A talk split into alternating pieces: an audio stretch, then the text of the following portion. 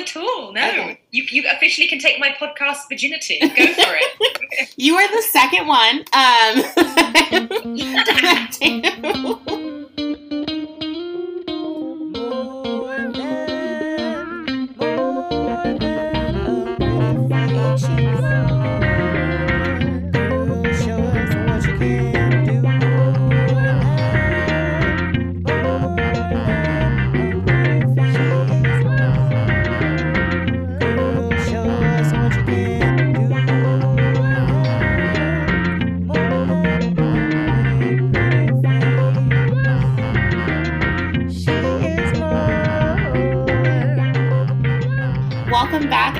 everybody, to the first episode of the new season of A More Than a Pretty Face. Today, I am so, so jazzed to be talking with the incredible Rosie Day. Rosie is a actress, writer, and director. Um, so, Rosie, do you want to tell the folks who you are? I mean, I just did like a little something, but you know, you can be the real something. what a question! Who am I? Um, I am um, uh, an actor originally um, from uh, London, England. Um, I was a child actor, so I grew up doing kind of telly and film all throughout my, my childhood years. And then recently, I have moved into kind of writing um, like TV and films and a book. And I've just sort of slowly started kind of getting into directing as well. I'm essentially like a Greta Gerwig wannabe. Is probably a good way to to, to describe me, I think. I mean, that's not a bad thing to be. I, I feel like it's not. I spend a lot of spare of a lot of my spare time watching YouTube videos of Greta Gerwig, just being cool, and I'm like, I wish I could be you. I wish I could be that cool. Thank you so much. But I honestly cool, just without even trying, and you're like, wow, that's something. But I wish I could be as cool as you. I like you know, like in researching for this, I was like, wait, so she's only one year younger than me? and like living her fullest life. Okay. So, I'm glad you think that. I live with five cats, and uh, that sounds partner, like a dream. I don't. I feel like I, in terms of living my best life, this probably wasn't what I expected. But um, to be surrounded by cats twenty four seven uh, trying to do my work and yeah so that's that's really sweet of you to say. No i mean you're you're writing a book which also friends let's also like back up. Number one this girl's like writing a book. It's coming out in october. But let's also talk about the fact that this book is based off of a one woman play that you wrote. It is. Don't try to act humble about this situation. I, I, I like lots of things in my life, kind of how I found acting as well. It was like a total accident. Um, I got dared to write a play by a director that I was working with at the time, and uh, she was like, "Go and write me a one girl play," because I was like, "There's lots of one woman shows, but there aren't like many one girl plays for teenage girls." So I wrote this thing, and I didn't expect it to ever get on. I wrote it in my bedroom, and and, and kind we we did like a preview run last year, and it's going back mm. on it again in London at the end of the year. And through that, we sort of ended up working with WME on, on a on a book, um, yeah. which is lovely. But it, it, definitely wasn't necessarily on the on, on the agenda for for life. Um, that wasn't um, on your bingo card. Yeah, it's kind of like just thrown a wild card, and obviously because it was the pandemic, um, so obviously we could we couldn't really actors couldn't work really for about eight months. It kind of just was a perfect time to create a, a, a book, I guess. So what? So okay, I want to start at the beginning. Kind of like what made you pick this topic for the book? Because it's well for the play, and then bring that into a book. Because the the play is really about just like transversing between like teenagehood and what that looks like. So like, what made you you know want to pick that topic? I think it started kind of two ways. The first is I'm I'm an actor that has always played down. I've kind of played 16 for about 10 years now, and and the writing, to be honest, isn't usually great for teenage girls. It's often written by old white men that have never been a teenage girl, and and especially in theatre, like teenage girls are never if they're the if they're a big part, they're often a supporting role. The story doesn't revolve around them, um, and so I really wanted to put something on stage that kind of depicted realistically what it's like to be a teenage girl and kind of hand back the microphone to them and go, "This is our experience, and I'm going to be like she's going to be the lead character." This kind of um, sarcastic, witty, moody teenager, um, and and then in kind of conjunction, I work for a teenage mental health charity. I'm an ambassador of a charity called STEM 4. Um, so we go into schools, so we do a lot of work with kind of like 13 to 16 year olds, talking to them about teenage mental health. And I've kind of seen uh, how how bad things have got over the past few years for teenagers. I don't think it's ever been more difficult to be a teenager than it has right now. And there was a statistic that was, and it was in the UK and America, two studies done, and it's one in four teenage girls self harm.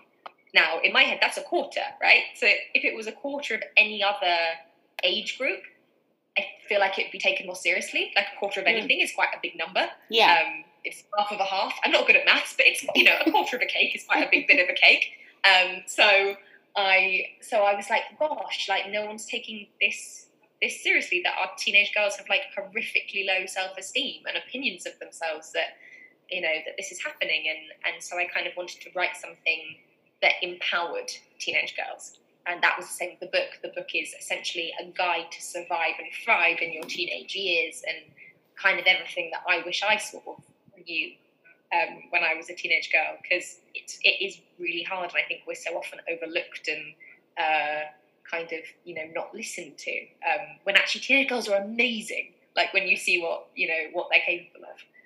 I agree because I think often when you see like movies, TV shows that focus around teenagers, it's very much like, oh, I like this person and I, you know, I want to date them. And it's like, it's very, not, I don't want to say like love is trivial because it's not, because obviously it's like very impactful in life. But I think it, it's always boiled down to that, as if that's like the only thing that teenagers think about. And when we are teenagers, we know that's not true, but then somehow we get older and we like forget all that other stuff that we thought about when we were younger. So I think it's really cool to like kind of shine that light on it. But the but the book isn't going to be like a like a a copy and paste of the play.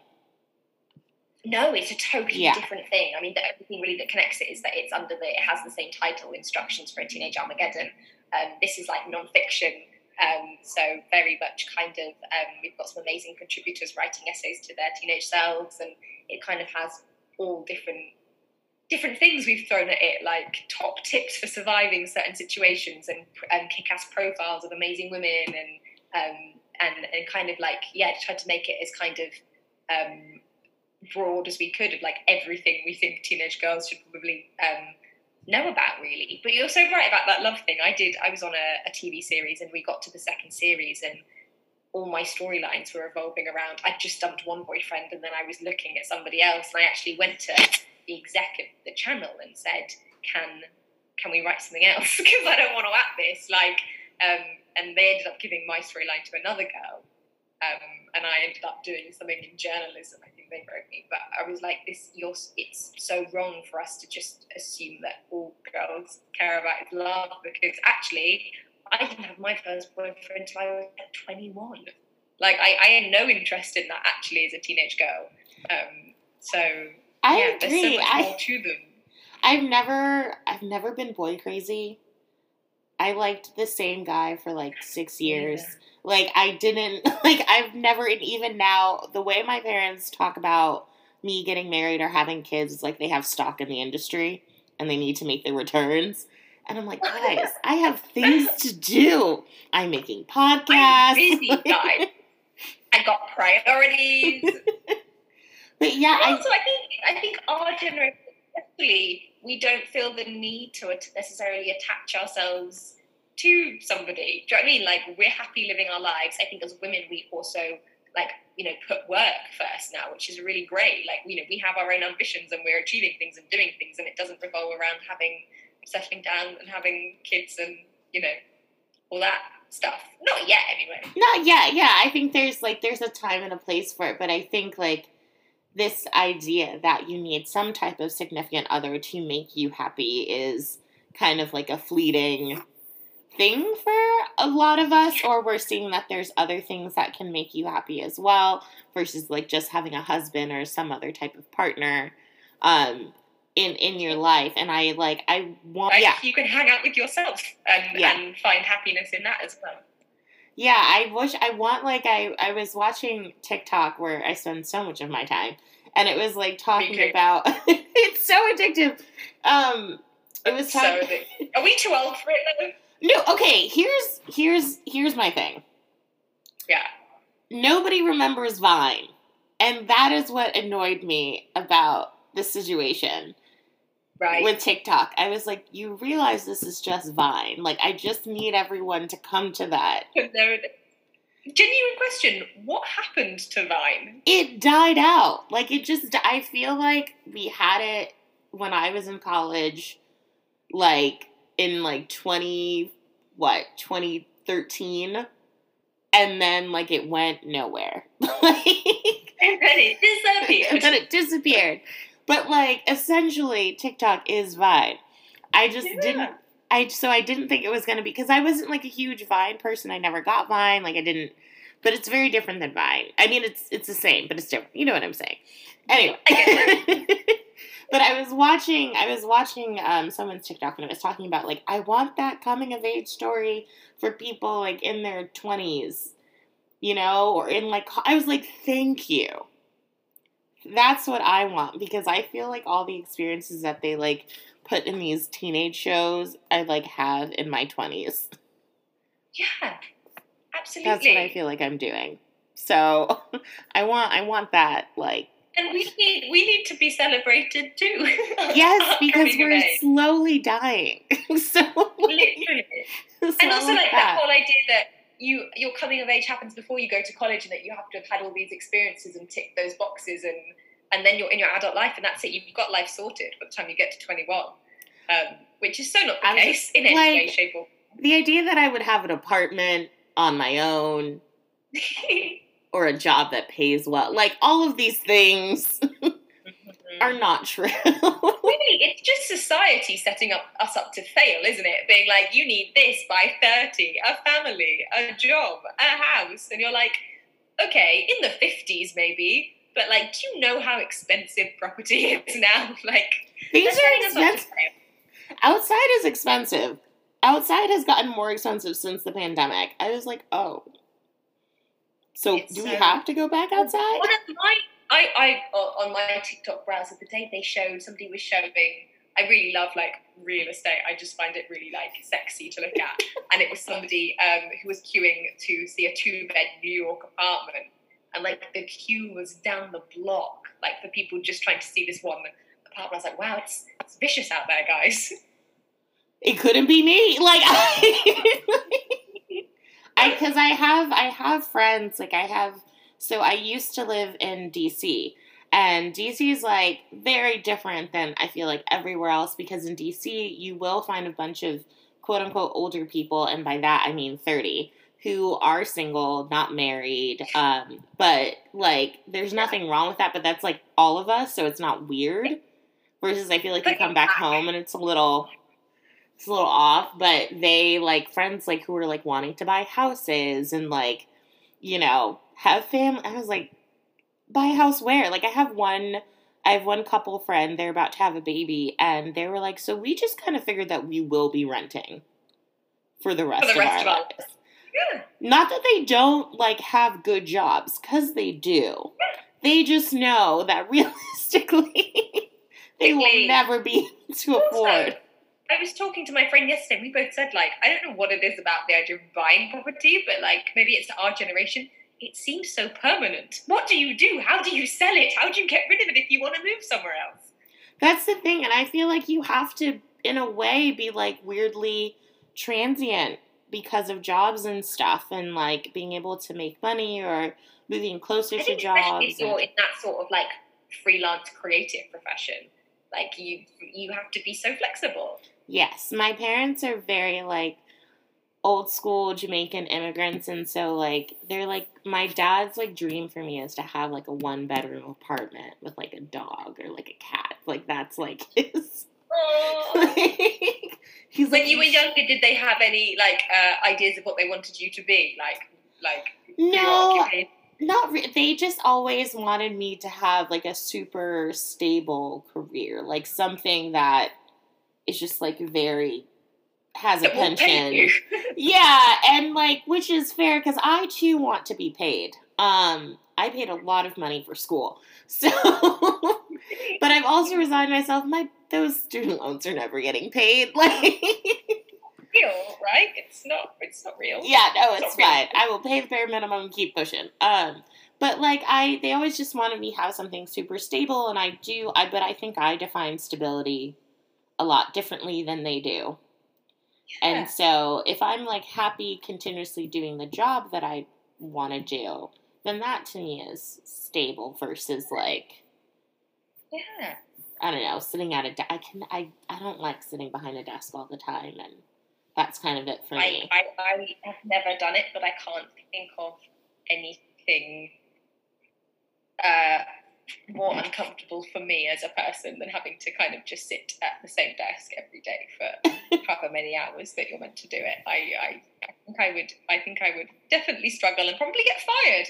it's it's really hard like granted so i work in news and so it's a little it's a little different because you are like working with a lot of different people and i'm moving all the time to like get things done get people on It's television exciting, right? Being in news. yeah well you know it has its moments um because for for me right now i work in broadcast but i like i'm a writer so for me writing is is my is my bread and butter so i'd rather be like in the field getting stories or like interviewing people like i'm doing with you um yeah. than like getting correspondence on tv which is still really fun because i get to work with like some of the most incredible correspondents and people who are just also very funny um just texting them about news is very funny to me um but but yeah so it's different why am i talking about me this is about you Interesting. I've never met anybody that works in news. It's really oh gosh um we're tired a lot of the time I bet.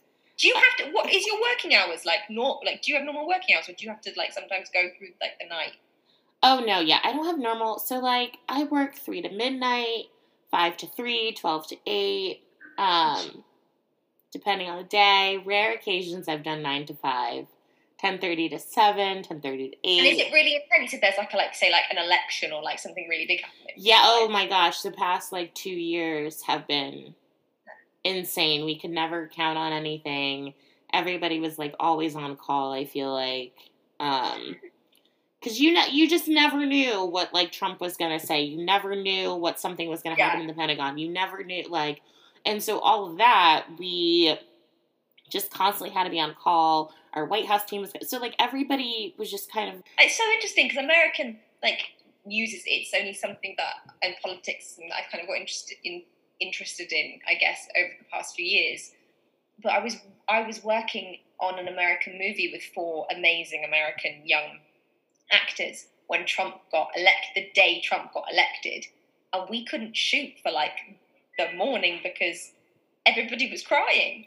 Like Oh was, yeah, it was crazy. I was the only British person, so I was like, to me, like, I don't really think about my prime minister. Like, I, at that time, I was like, is it really that bad? And then I, they were like, you have no idea. And I was like, ah, right, yes. Is it But- still? and then- it, was and it Boris then, or I should Boris know is- this? Boris is in now and essentially is saying he can't be bothered to be prime minister anymore, which is hilarious. I mean, same. You know, like who wants to run a country? It Well, seems they time. want to do it. We have this TV, we have this satirical TV quiz show called "Have I Got News for You?" that's Mhm. on BBC, and my first memory of Boris Johnson is him being like on that show. And my rule is like generally anybody that's been on like a quiz show probably shouldn't be prime minister. That's just like my general view of it. I don't uh, don't think they're quite the right person for the job. But you Um, guys, because I, I feel like anytime, I, like when I've been there, it's always the Queen. Like I could never tell you who the Prime Minister is, but people love the Queen. That's I mean, she's a babe. She's our longest. I mean, look, it's very divisive, especially amongst young people. Like a lot of my friends are really anti the monarchy, Mhm. um, and I I love the Queen because I don't know what I think about you know the royal family in general, but the Queen is like the longest reigning monarch who has like done her duty for I think over seventy years, and and you know I'm just like what a woman! She's I just- seen a lot, and she's always been there. And Lit- I mean, li- it's been the same. She is cute. She's so cute and little. yeah, longest reigning monarch ever. Like, what's so? Like, regardless of what you think of the, you know, the young monarchy. Um, though I was always madly in love with Prince Harry. Um, I Weren't I- we I all though? A little bit. I I met Prince Harry at a polo match, and I was I've always looked I guess young for my age, but I this was when I was probably about 18, 19, and I looked about fourteen. And um, I went and spoke to him, and he was so lovely. But he spoke to me like he was speaking to like a small child. He, like, I think he even bent down a bit. No. he was so nice, and I was like, oh, you my should chances just. of ruined. He thinks I'm a, he thinks I'm I'm 14, but um, he was really nice. You could have casually just like flashed your ID after. Hey, hey, Harry, want a drink? yeah, just like just a little bit. Like, you missed your shot because he wasn't married then. Is what I'm saying. He wasn't married then. No, he wasn't. Yeah, You could have had your moment. You could have had your moment, and you blew it. And I'm sad for all of us. And I could have been Ella in LA with with my own foundation and Yes. a uh, and a deal with Netflix. But alas, alas, Just a, just a working actress, you know, at the per usual. I like Meghan. I like Meghan at the beginning of all of this. hmm I mean, so like, anyway, back to the topics at hand. Um, so Armageddon, Teenage Armageddon. Armageddon. Armageddon. Um, Can I just ask one more question on this? What is yours and like your friend's view of Meghan Markle? I'm just really interested because I only speak to British people. oh, true. This is true. You are um in the land of British people. Um, it's so interesting because it's there's like one s- section who are like, why do we still care about the royals? And then there's like Yeah. another section, you know, of people that are like, which I'm very down. I'm very like, I love having a black princess. Like I love I love the idea that we got one in there, we snuck her in from the years of inbreeding. I'm so glad we like got her in there. But so like for me, I think it's I think the I think royalty is like cool in novelty. But it's Yes. never something I took seriously. Like like you're saying, like the queen, she's so cute. You know, like it's not something It's. Yeah. it's something I learned about in school because I I studied history and global history and I know the impacts of monarchies and regimes and stuff and how problematic they can be. So like for me I was like the ro- like monarchies like probably don't have a good place in society in general. Yeah. But um so it wasn't necessarily like I cared about the royal family. I don't know how to put like it wasn't like on my viewpoint. But having a black princess is very, very cool. Um, and just like Amazing. it's amazing and to be able to see that and like and I think it I think we often forget or people like to often forget that like racism exists everywhere and like Everywhere, including in the royal family. in the UK, yeah, it's it's uh, like it's something. Yeah, it's just something that we often forget, which I didn't really forget because like I have family in England, and so like who are also Jamaican immigrants. So like I never get to forget that I'm black. So for so for me, like nothing. I think nothing about like all the stuff that's come out like surprises me. yeah. Um, I think to hear like some of the things that were more blatantly said was like really interesting. So like it's cool that there's like a black princess. It's cool that Harry was kind of like screw it all. I kind of love my wife, and I'm like that's dope. Um, I love that. I'm gonna I'm gonna essentially get us out of this. yeah, I'm like which I'm like that's how it should be. I feel like.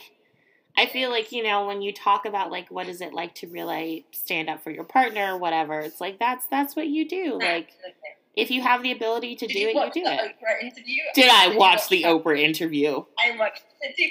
But I also love that, that, you know, she was like, you know, because she was saying how she was stuck in, she didn't leave the house, you know, for, for months. And she was like, I couldn't just order an Uber to the palace. And it's like so, you know, yeah, like this, it, it, it's so true. And I found that interview so, so insightful and like heartbreaking. And our press over here were horrific to her like the, how they could like the articles that were done on the same subjects that they did with Kate and Meghan and how they treated them and the difference. It was it was like it was utterly appalling, and no wonder. Like I was like, no wonder this poor woman left and was like, this is this is not good for me or my mental Yes. health. You know, I feel like I feel like what was most interesting was the fact that like n- like she's like I didn't know a lot of the stuff that was being said. She was like cuz you're so locked away, you don't really have access to anything. So she's like I didn't really know anything was being said. I didn't know about um Prince uh oh my gosh, what's her son's name?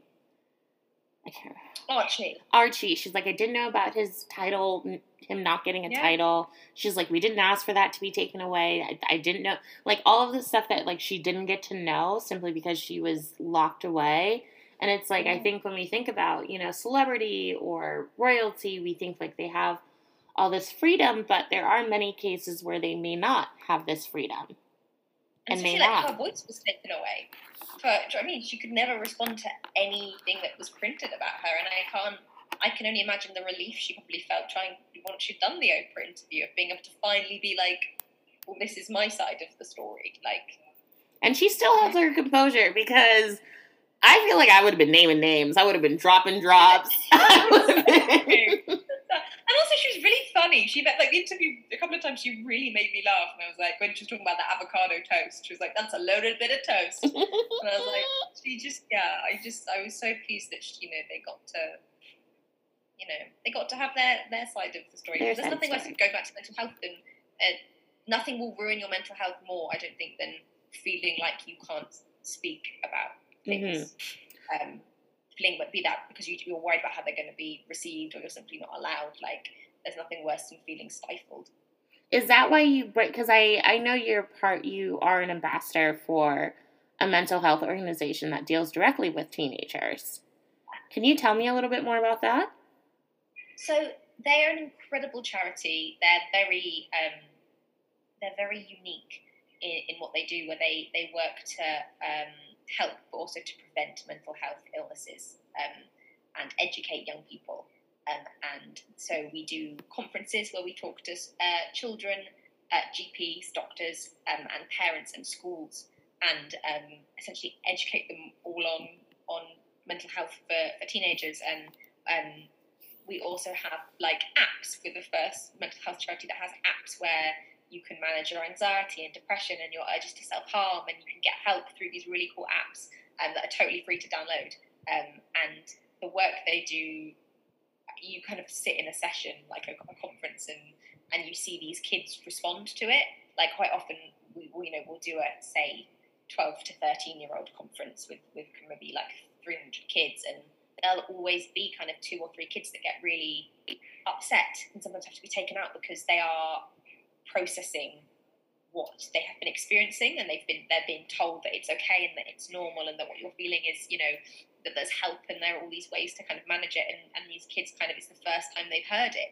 Um, and and it's a really incredible really incredible charity um, that is just dedicated to teenagers um, which is why kind of it's so it's so unique. And I think right now I mean teenage mental health statistics are so kind of bad. I think the pandemic's only made it worse that um, that their work is, is so needed. So I'm, I'm super proud to be an ambassador, and that is kind of um, the book is in, in conjunction with STEM Force. Some of the profits of the book are going um, are going to them, and, and really some of our contributors donated their fees to STEM Four, and Mm. um, that's it, it's been really kind of a cool cool to have them involved in this as well.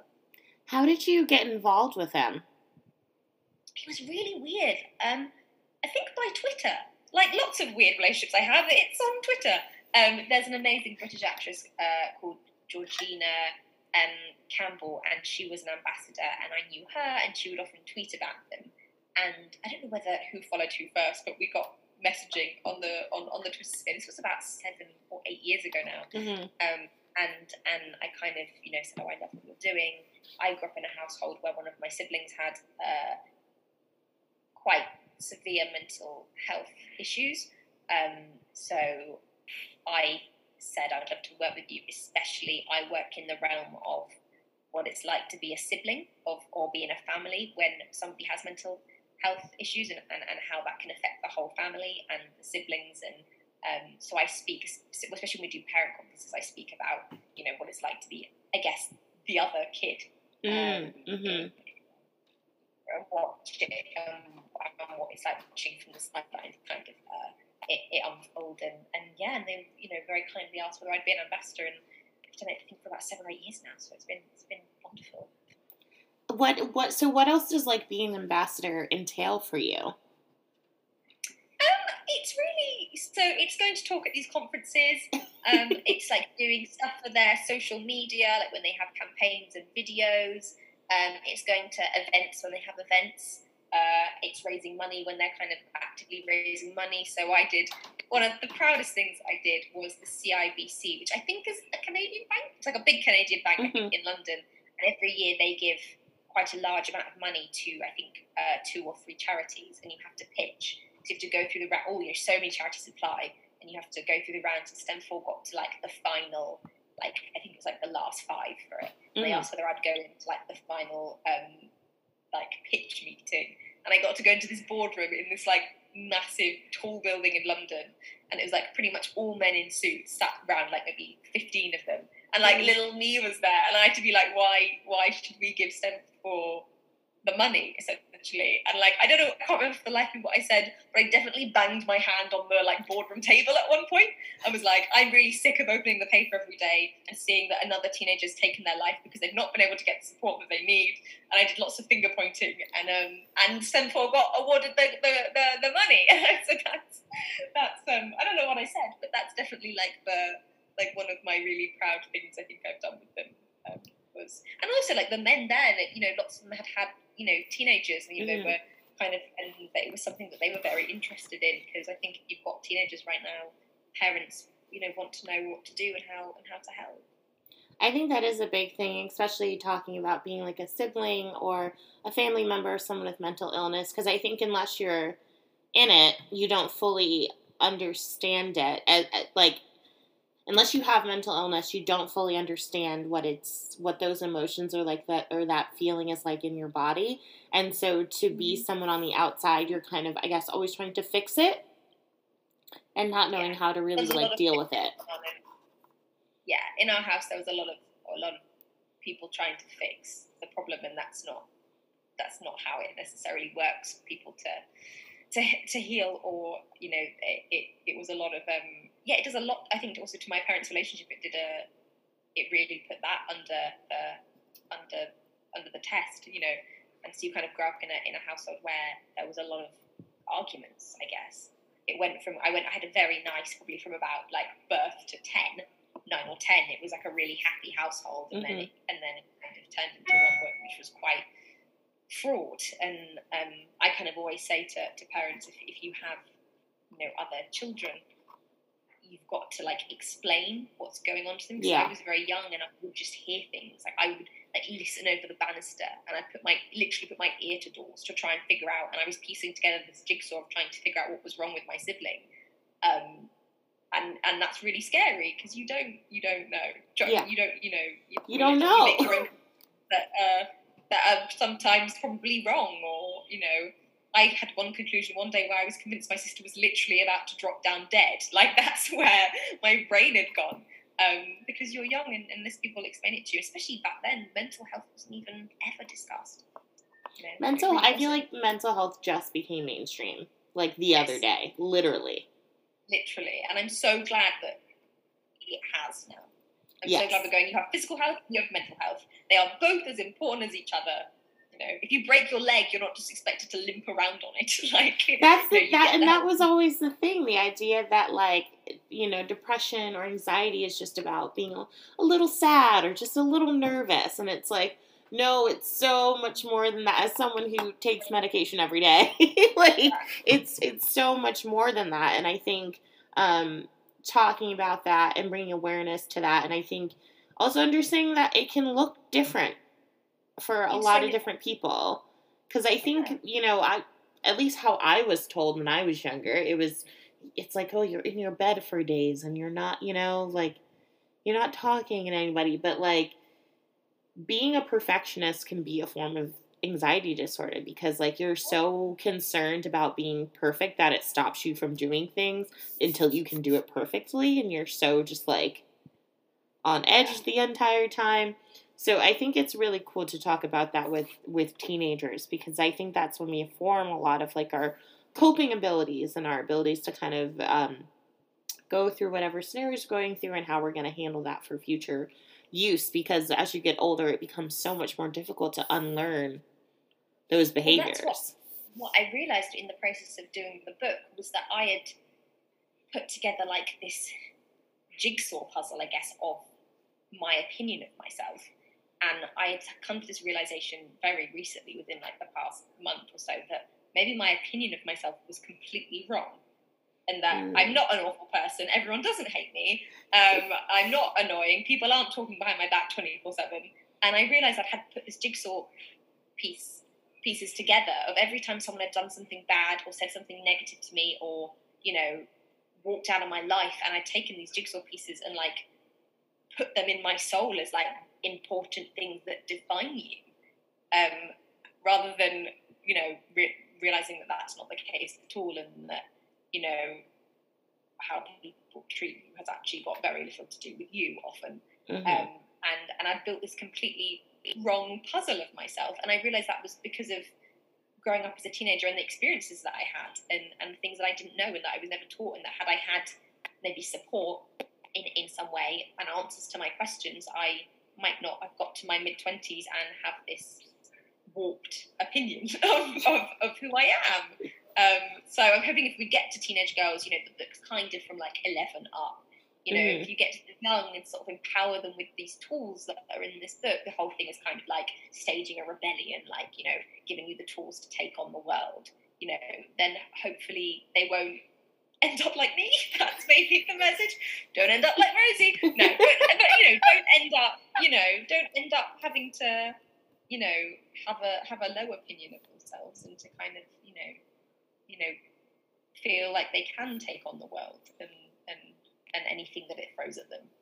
Now, do you have like a favorite person that's done a contributing essay or who are you so, most excited about? I was I don't know if it's reached America yet, but something huge has happened in the UK. Um, an amazing young woman called Soma Sara has set up Everyone's Invited, which is a website where people report essentially sexual assaults in schools um, and uh, rape culture. You can write your story and it's anonymous and you put it on there. Um, you put it on this website anonymously, and it collected all this data from all these uh, schools and organisations of all these people's experiences. And um, I think as of today, they've got like 50,000 posts. It's only been going for like, I think maybe two months at this point. Um, oh, and it's really like revolutionized the conversation around rape culture in schools with young people. And she's written our essay on consent, and it is so powerful and um, it's really special. And you know, it's something that was I the word consent was never ever discussed with me mm-hmm. as a teenage girl, and that you can say just no, not just to things to do with you know sex or relationships, but in life. No in life, yeah. You, you can just say you don't want to do something, and that is you don't have to explain it to anybody. You just can say it. Um, and and her essay is the one that really I think is so needed right now for everybody. Um, I think in the UK we're sort of having, and in the entertainment industry we're having a a uh, a, a, long, hard look at how at how we treat women, mm-hmm. um, and and I think um, yeah, that essay is probably my my special one. How so? I I do want to talk about your career as an actor, and I know you got started. You you were doing like some television spots, but you also worked on the stage. What was like your first acting gig? My first acting gig was a mistake uh, that my my sister um, was one of those all singing, all dancing children, mm-hmm. uh, and she got cast in a BBC series called uh, called Hope and Glory, and they needed a little sister for her, and they were trying to find a match, and they couldn't find one, and the casting director remembered that my sister had said that, oh, I have a little sister. And um, and the casting director phoned my mum and said, "Would Rosie do it?" And I said no because I thought acting was stupid. I was like, "Why would I want to pretend to be someone else?" Um, I was like, you know, I was like five. I was really little, and um, and somehow mum explained that I got to miss school, and that that was it. I was like, I am sold. I am there. I get to eat cake, and I get to miss school. Um, and and and we got we kept getting cast together, which happens quite a lot, you know, casting real life kind of siblings. Till I was about ten, and then um, my sister stopped doing it, and I I guess I sort of went solo. Um, but I have very little recollection of of I guess the early jobs because I was really teeny teeny tiny, and I see five year olds now, and I look at them and I'm like, Mum, you were insane. Why was I? Why were you putting? Why was I going to work? not child labour we, stuff, we don't stuff kids up chimneys anymore, um, but we happily put them on film sets. Um, but no, I, I think I really enjoyed it, but I can't I can't really remember. remember. Do you have like a favorite role that you've played so far that you really enjoyed or you really connected with? Mm. I mean, I love theatre, so I think every theatre uh, role that I do always is really special to me, and, and, and, and it's a whole other medium that is just the most exciting thing. I think I have an adrenaline problem because I just love that, like the terror of being on stage. It's just really kind of thrilling. Um, but probably like role, special roles in my heart are probably like the film I did with Sarah Jessica Parker, where we were in Italy for, for four months together, and I got I had pink hair um, and I grew up loving Avril Lavigne, and my character was like had pink hair and like goth makeup, and mm-hmm. kind of I got to just live like this childhood fantasy um, in Rome while eating pizza and pasta and just having the best the best time. Um, and she was so sarcastic and so so cool, and I was like, I'm not that, but I wish I could be that. I wish I could be that cool. wish I could be that cool. I wish I had pink hair every day. You can. I support you dyeing it. I don't know how much that affects your job but but I that, support it. You guys pick that. Now I know you've also dived a bit into kind of the um, screenplay writing realm as well, and what's that been like for you? That it's been really interesting because I kind of started it because I just wanted to tell my own stories, really, mm-hmm. and and and it kind of it came, I guess, quite naturally because I read a lot of scripts, which I think probably happens with lots of actors.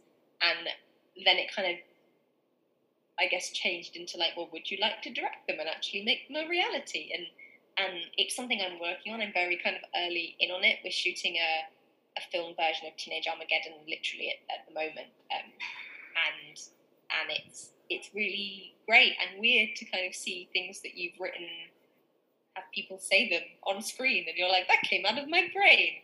Um, so it's definitely something that I am kind of yeah getting more and more more into and kind of learning from it. You know, I've had it really luckily on on my jobs as actors. I've had lots of lovely directors answer my questions that I throw at them about directing and um, kind of a lot of support there. So it, it's something that I think over the next few years I'm definitely going to try and um, yeah concentrate on do you think like that's more so your end goal versus like acting? Do you want to be more behind the? No, I think I I love acting. It's like my it's the only thing I say in a very weird way that I've only I've only only ever known myself as an actor because I started when I was so little, which is a very bizarre concept, and I probably should go to therapy and talk to someone about that. Um, but I I will always want to act, but mm. I think I guess similar in that kind of Greta Gerwig sort of way. Like the moment you get to tell your own stories, you find you have a voice, mm. and that people will watch them and maybe take something from them is is is really cool. And I think now, especially, we're kind of they're taking like like they're you know giving young female directors jobs, which has you know not been the case for so long. Um, and so that that's really exciting, and um, we need more. Do you know I mean we, we just need more more women yeah. kind of changing the entertainment industry? What has been, I guess, kind of the the most difficult part of your career, in in whether it's in acting or writing or directing? What's been the most difficult bit? In all honesty, negotiating relationships with agents and people in power and uh, men probably is in all honesty i find i found you know, I think like many actors, I've had tons of men do really inappropriate, bad things to me over the years, mm. and and for so long we've had to remain silent about it. And I think that has been the most difficult thing is probably feeling like you want to fight back and not always being given the opportunity. Um, and you know, as a kind of fierce feminist, you want to turn around and go, "This isn't not on. Why you know, stop." um, and or, or, wanting to tell people and people not taking you seriously and not believing you. And that that is definitely, I think, you know, acting is. I love acting. Auditioning can be hard, and you know, sometimes and getting rejected, and you know, there's those. But actually, the honest thing, the thing that makes the entertainment industry for women so difficult, is men doing horrible things. Mm. Um, and to have to, I think, experience my experience at a very kind of young age, in my kind of late teens and early twenties, and you're like, at least you know. But I think the industry is is now at least you know that this is happening. Um, but at least, but now the industry is is changing, like, and you can feel it changing. And there's so many amazing women who who just aren't taking it anymore and are kind of in power themselves and can make change. And so it's a really exciting time. Um, but I'm very protective. I recently found myself being very protective of younger uh, actresses that I've started working with. So I've got a couple of like 17, 18 year old actresses that I know, and I've just become like so fiercely protective of them because I don't want them to have to go through the stuff that I have. Um, yeah, so that's definitely that's I would say the the most difficult thing. Um, because I, the entertainment industry is great. I always say like when it's great, it's like the most supportive, amazing family ever and then when it's bad, it can also be, I think, I guess like any industry, um, quite a dark place. I I agree with you because in journalism, it can definitely be a boys' club, and right now, you know, there's this whole conversation about diversity and diverse writers, uh, not writers' rooms, sorry, um, di- diverse newsrooms, and and what does that look like, and who are we having on screen, and who's telling what stories, and um, and I think like I try to anybody new that comes in, any like any any ladies that come in to work into into my area, into my team, I always try to give them the real skinny. I'm like, all right, listen, this is how you deal with this person. This is how you deal with this person. Say no to this. Speak up to this. Here's a heads up. Here's a heads up. I'm like, it's it's to a point where I'm like, all right, don't text so and so at this hour of day. Like, give them a second because they're gonna be sassy. But if you get them, they're a lovely person. If you text them after the like. I love that. You're the real MVP here. I just like I because for me like I'm I I pick up so much on like other people's needs and and wants and how they kind of react to things. Like I I feel like I have very much like that energy. Like I I'm very much attuned to it. So anything to make things go smoothly because for me I I like to think of it. I'm like, guys, we just make TV. We just make TV. Yeah. We just, no one's dying, no one's giving heart surgery. Saving people's lives. We're, just... fine. We have all the information that we need. We're literally trained to deal with breaking news. Yeah. And that's something I think that happens in news so much. There's like this, oh, there's this need to be overly prepared and overly cautious and overly and it causes everybody to be on edge because you're constantly waiting for something to happen. And i think it affects the way that we interact with one another and we lose the fun and the and the kikiing and like and for me i just i don't like to work that way. Like i know there's a time to be serious and i know there's times to get things done. And i and i do get things done but that doesn't mean you can't have fun even if it's like always on yeah. my Friday emails, I'm like, Happy Friday. Like, you know, because I know. Because I know they, I don't get the weekends off, but I know they do. So I'm just like.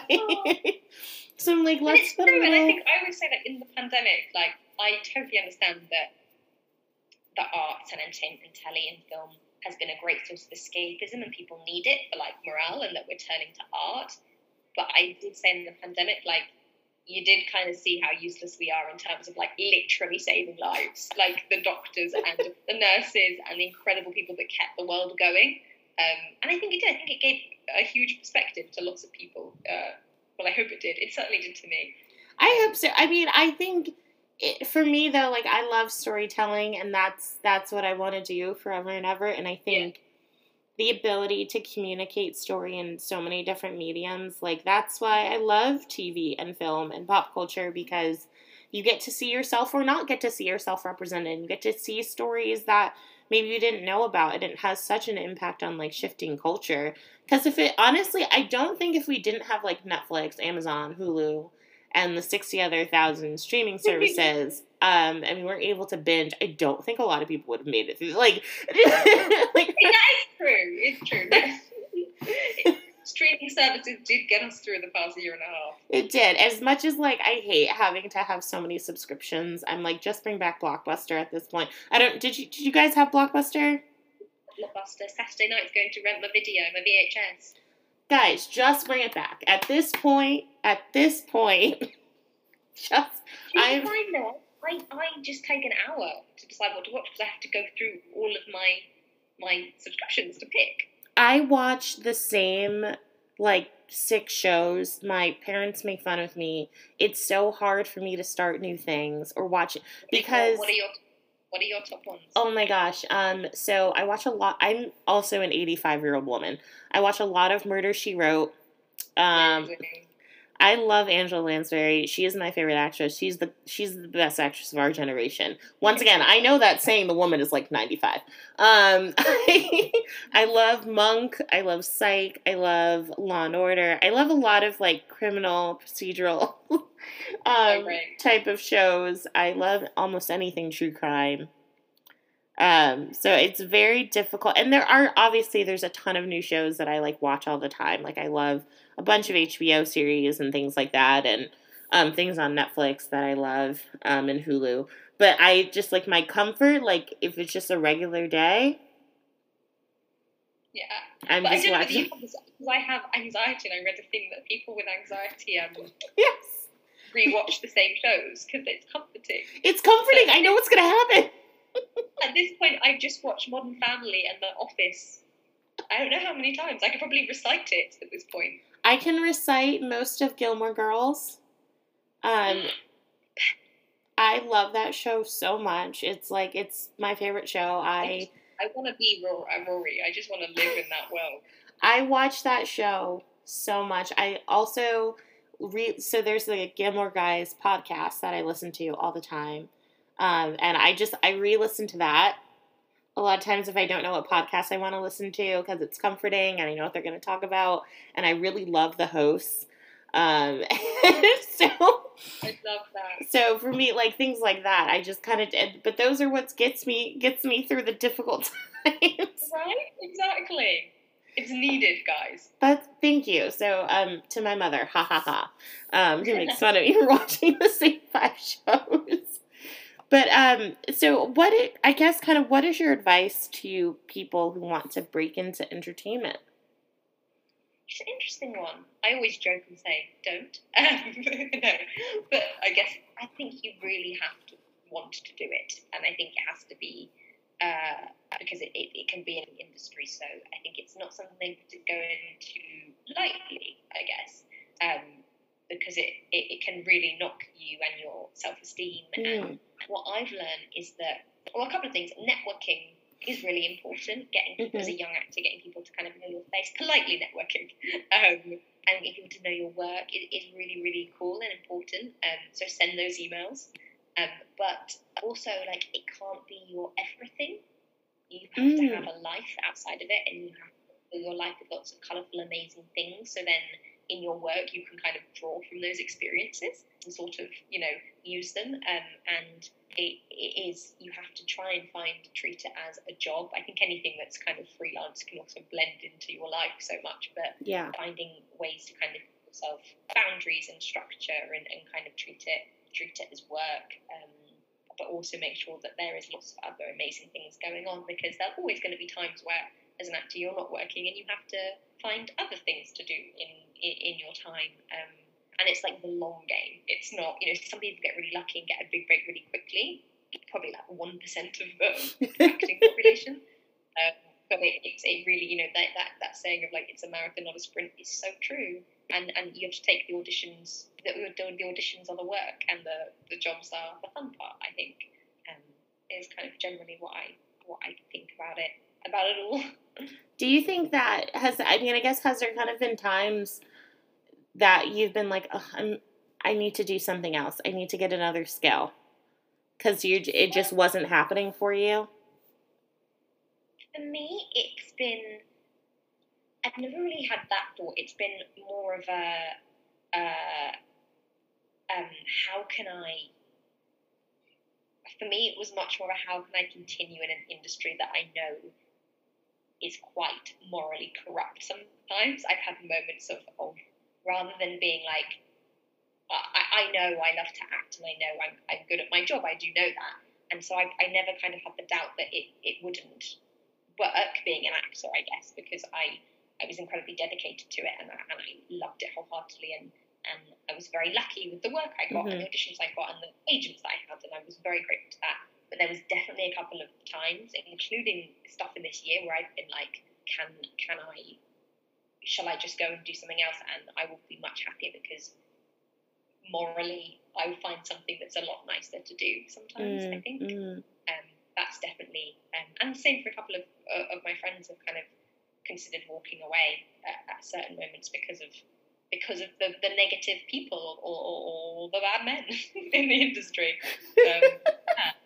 So I, I, but then you're like, why should the women or what, you know, why should anybody give up their career when to cover up for a bad person who shouldn't be in this mm. industry. Mm. You, know, mm-hmm.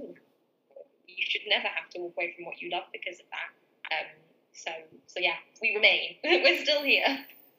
Now, do you? I mean, you've done so much like British work.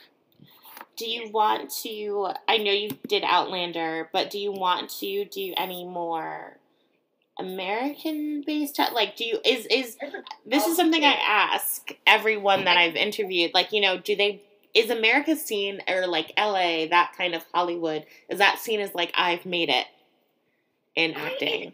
I, I spent I wouldn't say a lot of time but I spent a, a fair amount of time in in in LA and um it's for me like, I'm a New York girl like through and through like I love New York. LA I think is great, but it's not. I couldn't live there. I don't think. Um, I think I would maybe lose my marbles a bit. but new, like America, definitely, it really excites me. I think, especially the TV and what's coming out of America right now is incredible. Um, and I, I definitely would love to, um, you know, once this pandemic's over, kind of get back out to America and that you kind of just have to. What's great about America is that you kind of just audition for everything. They're so good at seeing. Um, mm people. Like it's not like in, in England we're quite they're quite limited to who they see for auditions, whereas America it's far more like they see a lot more girls for roles. Oh. So um, and I and I love it and, and, and you're I actually find that American casting directors are so kind and so open and really like fight for you um, as an actor. So no God, absolutely I would love to go back come back to America and, and work out there. That's really cool. I never would have thought that we are the ones that give more give people more auditions. Yeah. That is. Do you have like a show that you really want to work on that's on right now, or? I can't be on Modern Family because it's finished. That's, my yes. heartbreak. I love Modern Family. Um, well, I Mare of Easttown. I just finished watching. Mm, I haven't started that one. I do need to watch it though. She's just so great in it. Um, I would love to be on the second series of The Flight Attendant. I don't know if you saw that. Um, Kaley Cuoco, I can't pronounce her name. Yes. um, oh my goodness, that was amazing. Um, so there are two things I've watched recently, and both of them.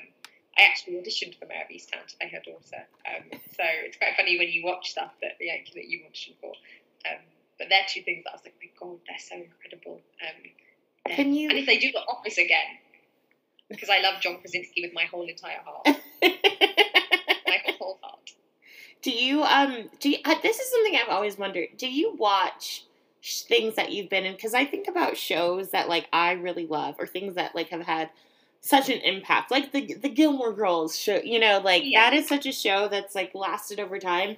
And I think it sucks. Or like Harry Potter, like that is so impactful and people love them so much. And I'm like, the actors that were in it don't really get to share this like you know like they don't get to yeah.